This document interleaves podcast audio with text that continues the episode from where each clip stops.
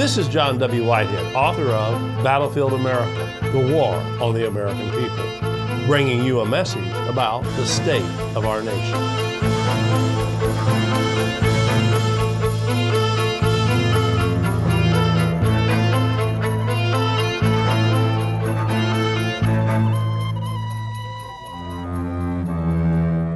Those who cannot remember the past are condemned to repeat it, said George Santayana, the great philosopher.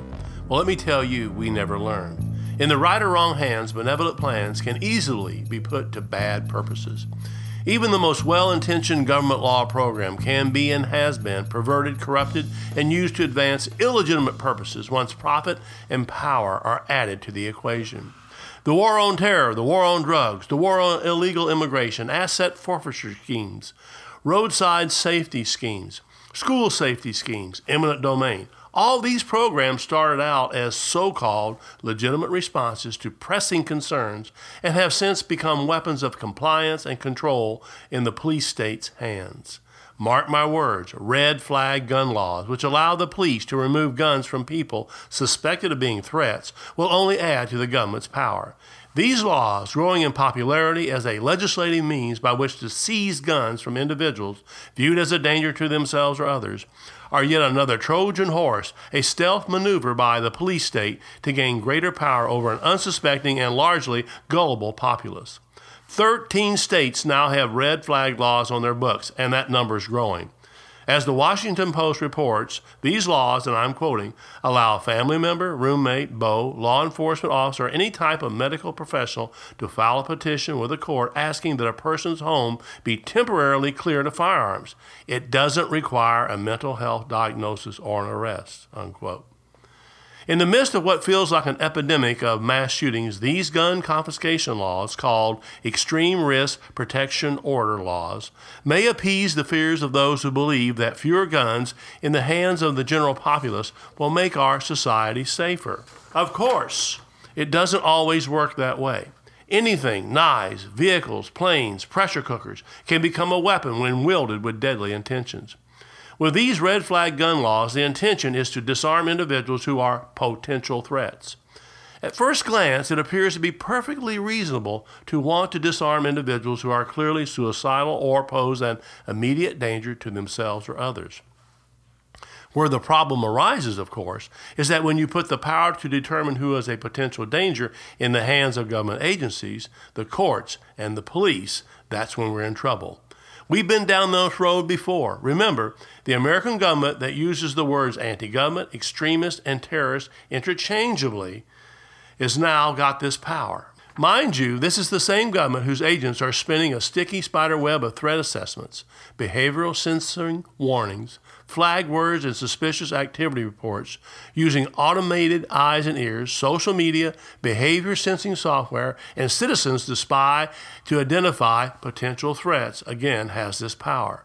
This is the same government that keeps re upping the National Defense Authorization Act, or the NDAA, which allows the military to come to your door, detain you as an American citizen with no access to your friends, family, or courts if the government believes you to be a threat.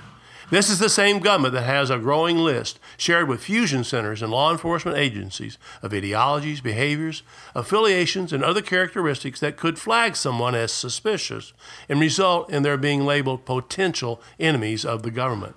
Let that sink in a moment. Let me say it again. Let that sink in a moment. Red flag gun laws merely push us that much closer toward a suspect society where everyone is potentially guilty of some crime or another and must be rendered harmless. Where many Americans go wrong is in naively assuming that you have to be doing something illegal or harmful in order to be flagged or targeted for some form of intervention or detention. In fact, in much the same way that the U.S. Patriot Act was used as a front to advance the surveillance state and turn every American citizen into a criminal suspect, the government's anti extremism program renders otherwise lawful nonviolent activities as potentially extremist. Be warned. Once you get on such a government watch list, whether it's a terrorist watch list, a mental health watch list, a dissident watch list, or a red flag gun watch list, there's no clear cut way to get off whether or not you should actually be on there in the first place. You will be tracked wherever you go.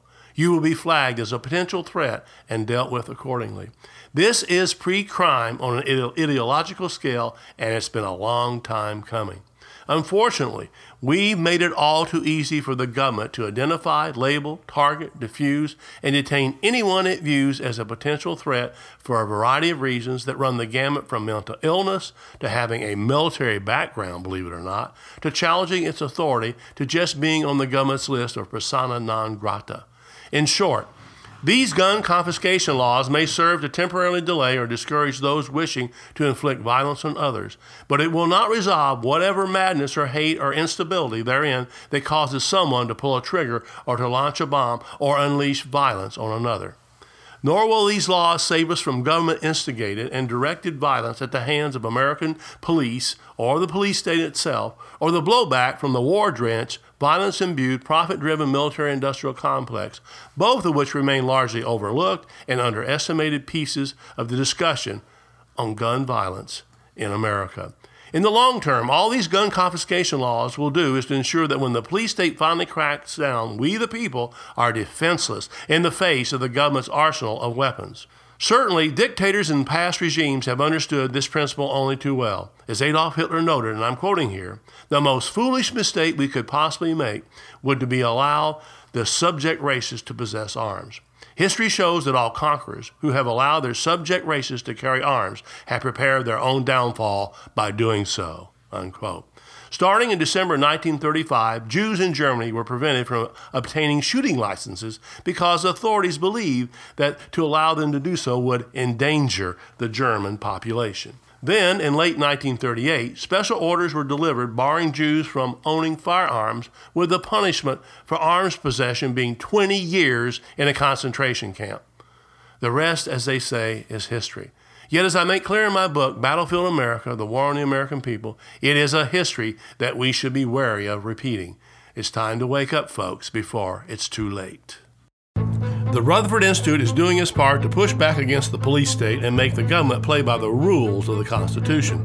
But we can't fight these battles alone.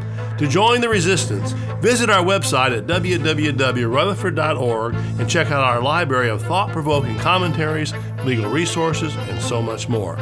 Subscribe to our email alerts, and I will send you my weekly commentary, Rutherford Press alerts, and a weekly rundown of pertinent headlines and news articles to keep you apprised of the growing threats to our freedoms. And finally, if you are able, please consider making a tax deductible donation to the Rutherford Institute by again visiting us online at www.rutherford.org or donate using PayPal. Your donation allows the Rutherford Institute to push back against the government's power grabs, corruption, and ongoing assaults on the Constitution.